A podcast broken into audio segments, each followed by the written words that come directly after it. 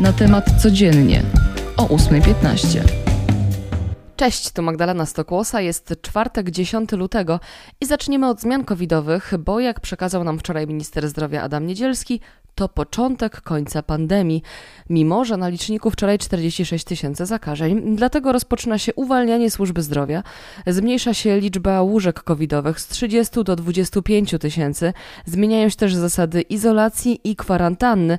Od dziś przestaje obowiązywać kwarantanna dla osób po tak zwanym kontakcie. Osoby, które w niej przebywają, mają zostać powiadomione SMS-em o tym. Od 15 lutego będzie stosowana 7-dniowa izolacja zamiast 10-dniowej kwarantanny dla chorych, a dla współdomowników kwarantanna będzie trwała tak samo długo jak chorego. Nie będzie już też obowiązywać kwarantanna po przylocie do Polski. No i szkoły wracają do pracy stacjonarnej szybciej niż zakładano, bo już od 21 lutego przestanie obowiązywać nauka zdalna. Z kolei wczoraj Sejm przyjął Lex Czarnek głosami posłów PiS i Konfederacji, odrzucił senackie weto i przeforsował zmianę przepisów prawa oświatowego, a dzięki temu kuratorzy będą mieli między m.in. większą władzę. Ustawa trafi teraz na biurko prezydenta, a ten ma aż trzy tygodnie na podjęcie decyzji, czy ją podpisze.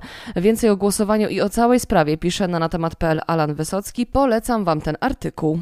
Premier Wielkiej Brytanii Boris Johnson przyjeżdża dziś do Polski. Ma to oczywiście związek z kryzysem na Ukrainie. Ma to być gest pokazujący Rosji, że Wielka Brytania wspiera swoich sojuszników NATO i w każdej chwili jest w stanie wysłać e, tam kolejne siły. Boris Johnson spotka się z prezydentem Dudą, premierem Morawieckim, ale oczywiście także z brytyjskimi żołnierzami, którzy pomagają polskim jednostkom na granicy. A wieczorem prezydent przyjmie dymisję ministra finansów Tadeusza Kościńskiego. Poinformowała o tym kancelaria prezydenta. Jak wiemy, minister poniósł odpowiedzialność za podatkową część Polskiego Ładu. Z kolei w Parlamencie Europejskim na dziś zaplanowano publiczne wysłuchanie w sprawie wykorzystania programu szpiegującego Pegasus, między innymi przez polski rząd i to, jaki to miało wpływ na demokrację w Europie.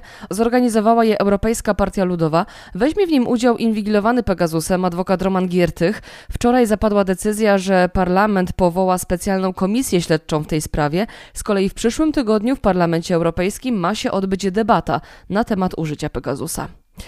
Mówiłam Wam już wczoraj o tym, że podniesiono po raz kolejny stopy procentowe. No cóż, na tym nie koniec. Zapowiedział to dzień po podwyżkach prezes Narodowego Banku Polskiego Adam Glapiński. Podczas wczorajszej konferencji ocenił sytuację ekonomiczną naszego kraju jako bardzo dobrą. Mamy silne przyspieszenie dynamiki PKB, a z danych rynku pracy wynika, że praktycznie nie ma bezrobocia. Glapiński zapowiedział też zakup kolejnych 100 ton złota. Stwierdził, że wysoka inflacja i podnoszenie stóp procentowych no może być uciążliwe, ale w dłuższej perspektywie powinno się nam to wszystkim opłacić, bo będziemy więcej zarabiać i mieć lepsze świadczenia. I jakby tych dobrych informacji było jeszcze mało, to uwaga, w przyszłym roku inflacja ma wynieść około 5%. Przypomnę tylko, że aktualnie jest na poziomie blisko 9%. Dobra, jedziemy ze sportem. Myślę, że warto na początek odnotować, że nasza panczeniska Natalia Maliszewska wczoraj wróciła na tor i to jeszcze jak wróciła. Wygrała w swojej grupie i awansowała do ćwierćfinału na 1000 metrów short tracku, a ten już jutro. Z kolei w sztafecie Maliszewska ze swoją siostrą Patrycją, Nikolą Mazur i Kamilą Stormowską też dała niezły popis. Panie zajęły trzecie miejsce w swoim półfinale na 3000 metrów i wystąpią w finale B. Teraz zapowiedzi i biegi narciarskie to na początek. Aż cztery nasze reprezentantki biorą udział w sprincie stylem klasycznym na 10 km. Dziś też kolejny występ polskich saneczkarzy, a także treningi skoczków na dużym obiekcie. Ja tylko przypomnę, że wszystko możecie na żywo śledzić na natemat.pl. A na temat.pl nasze artykuły możecie od wczoraj zobaczyć w jeszcze jednym wariancie, bo grupa na temat została zaproszona do współpracy przez Google na debiutującej w naszym kraju platformie Showcase. To program licencjonowania treści, usługa zrzesza setki portali, zdecydowana większość to lokalne i regionalne media, z Polski to 27 wydawców, którzy będą wyświetlać treści łącznie z 47 portali. A więcej o tym oczywiście u nas na stronie, pisze o tym Michał Mańkowski. Sprawdźcie koniecznie no i co? Słyszymy się jutro. Magdalena Stokłosa. Dzięki, cześć.